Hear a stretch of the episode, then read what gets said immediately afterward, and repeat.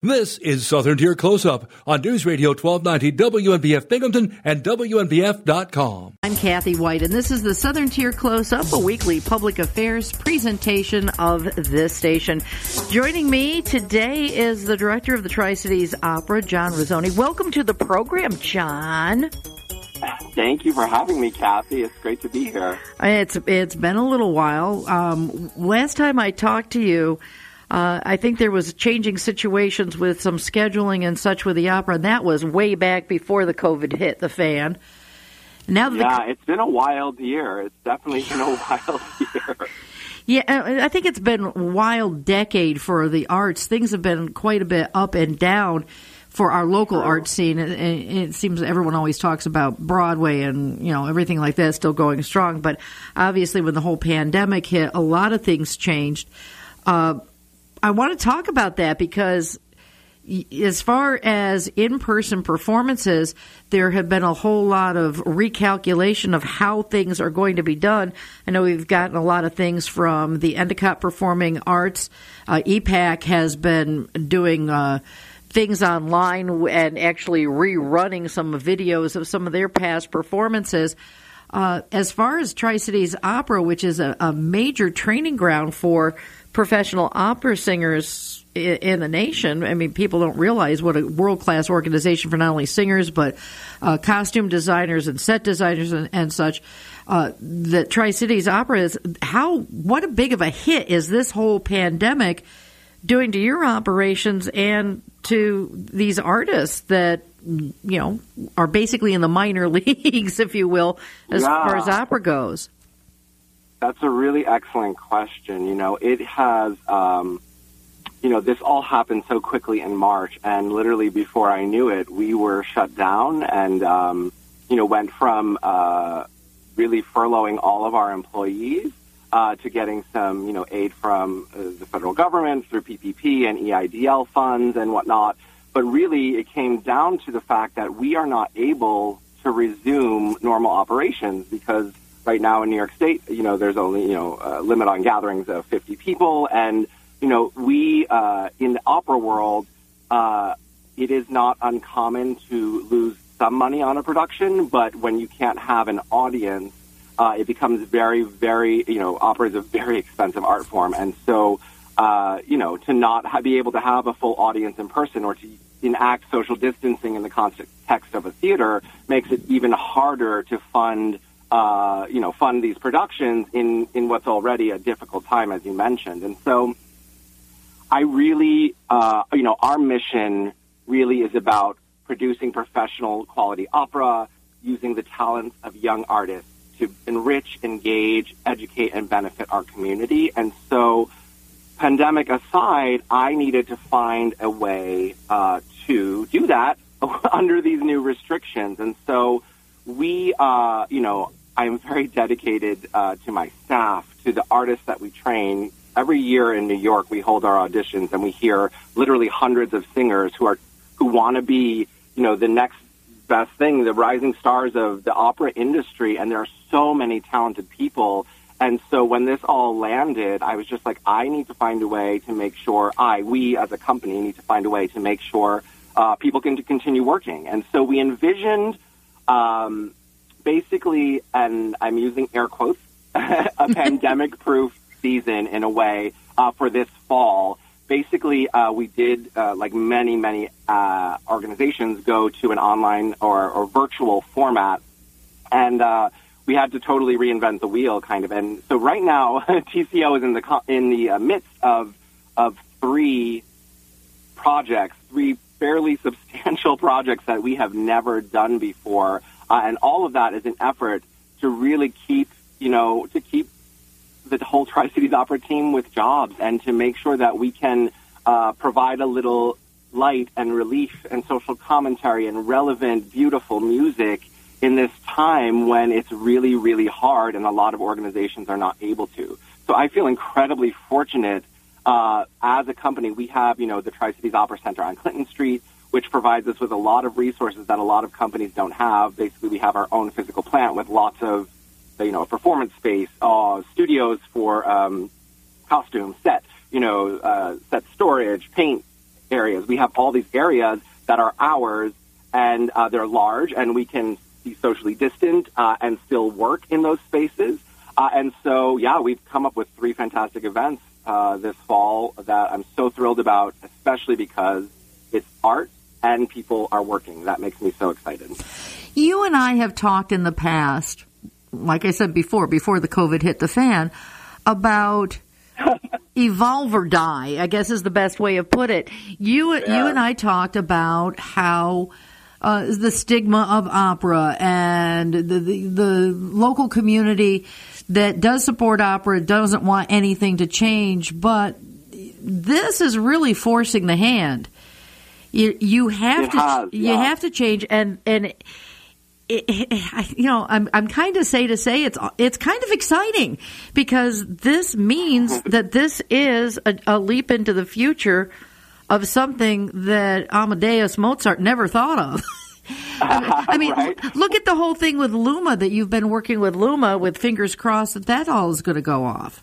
Yeah, absolutely. So it's interesting because, you know, uh, right now we have to do all this new stuff, and I'm excited. I'm so excited about these projects. But also, this is not, um, I just want to be clear, like, we intend to be back at the forum. We intend to produce uh, grand opera, you know, with a full orchestra, costume sets. When we're able to do that, we intend to do that. Uh, but I think what we're going to find is some of these new projects and these new technologies that we're discovering are going to, uh, I think people are really going to enjoy them and there's going to be demand for them. And so this Luma project that we're working on, uh, it's called Miranda and it's a steampunk VR theater experience. And basically, um, we have worked with the Luma Festival uh, to uh, develop a production platform that allows us to produce live, so with live singers, uh, in a digital sort of video platform. And so basically,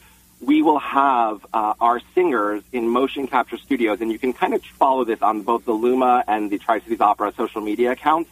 But uh, we will have our singers, uh, we have been doing tests already of our singers in full motion capture suits with facial recognition uh, cameras on them. And what we're doing is tracking all of their movements to these 3D animated characters in basically a 3D animated environment.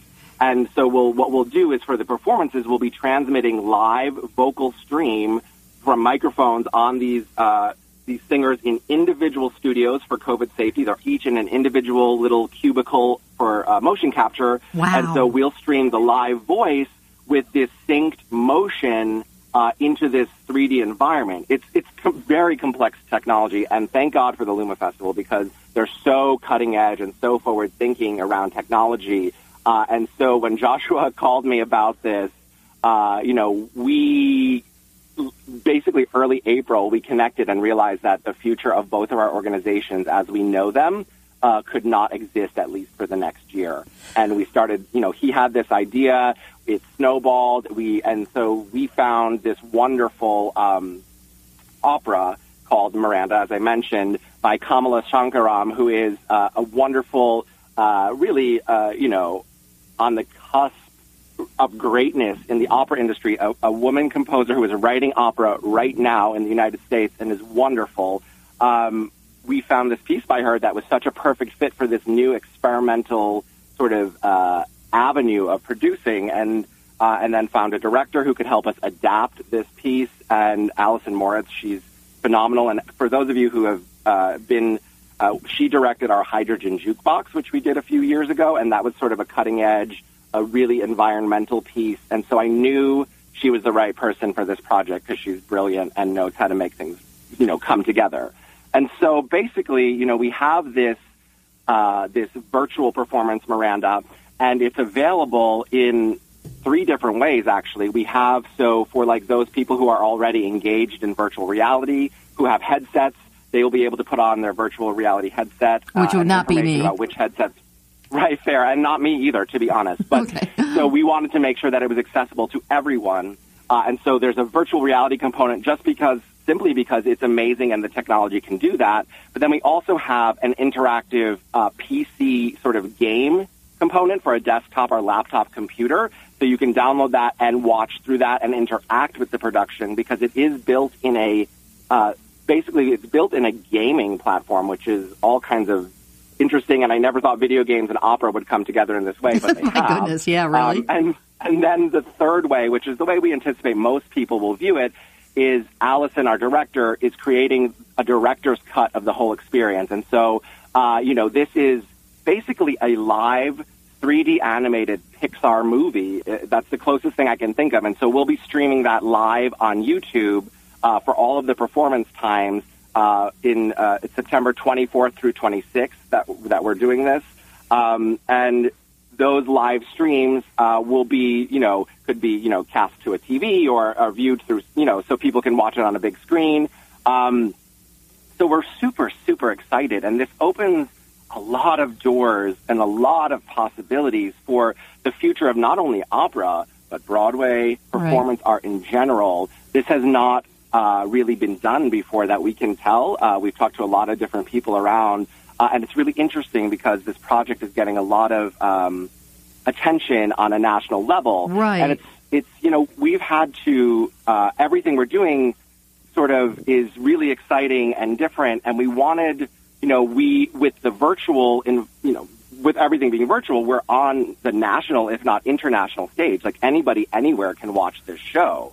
Uh, and so we really wanted to step up our game and do something super forward thinking and exciting. Uh, and I am so thrilled to say that it is all coming together. You know, we're following very strict uh, COVID 19 protocols. We've assigned um, to all of our projects, or the two projects that are actually live and in person, uh, at least for the rehearsal process, are uh, we've assigned a separate COVID 19 sort of manager to make sure we're in compliance, to do temperature checks, to, um, you know, uh, do the, the questionnaires we have to do every day. We have Right. weekly testing that our artists are going through. There's so many things.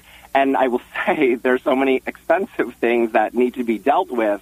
Uh, but in the end, uh, this project, these projects really are so exciting uh, that we, um, we, we thought we need to go forward. We need to walk forward in good faith that people will get excited about this work. Let's uh, tell and people about the storyline so that they really do want to tune in because with this Yeah, the Miranda thing, it, you mentioned you alluded that it is something that is audience participation. So what we're talking about is a dystopian future. We've got like a criminal justice system that is been Yeah. tampered with. Gee, we haven't heard about that anywhere. And the online Right. off- audience is gets to kind of you know how people like the mystery theater, you know, dinner theater things. Yeah. You get to kind of like run the show and and you know the audience gets to to direct things.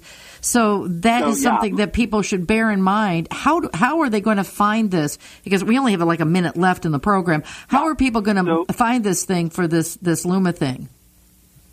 So really, the best bet is to go to tricitiesopera.com. It's the it's the cover of our page. We're going to be opening ticket registration in the next 24 hours. Uh, so uh, I don't remember. Uh, so probably by September 11th, uh, all the registration should be open and running. Um, and so links will be on tricitiesopera.com or Luma, lumafestival.com is also they have a mirror page. Also, I, I would be remiss to uh, to not mention this is we so we are collaborating on a national level. Opera Omaha in Nebraska has actually joined us on this project, and uh, they're sort of associate producing with us and adding all kinds of great content. But uh, this event is free. It is free. Uh, there is a suggested donation. Uh, you know, we've been fiddling with the amount. I mean, it has been, we're inventing new technology, so it's been a very expensive process, but we will incorporate a suggested donation, but literally anybody can watch this for free as long as they have, you know, they can log into YouTube. Uh, and so I think, you know, it's, it's really, really interesting, um, you know, the interactivity of it, you know, the way that uh, we can kind of give people an immersive experience uh, and help them be a part of the story. Uh, and every every person gets that experience, uh, the up close and personal best seat in the house, whether they're in the VR, whether they're on the PC, or whether they're on YouTube. They're going to have the best seat in the house, and I think that's so exciting uh, to also reduce cost barriers and all kinds of things that opera sometimes has in its Right. way, opera and art in general. So Well, I tell you, John- me, this moves us forward. I, I, I really want to talk to you some more about the future of Tri Cities Opera and the arts and, and things in the future. We are out of time, but I do appreciate you doing this. Amazing what you can do at an old Armenian social club when you put your mind through it, huh? kind of an interesting thing over at the, yeah. the Arts Center. Well, thank you, Jeff. Right, I know. We're doing new and stuff. Thanks for being my guest. This has been the Southern Tier Close Up, a weekly public affairs presentation of the station. This program was recorded for broadcast at this time. I'm Kathy Whyte for the Southern Tier Close Up. 30,000 five star customers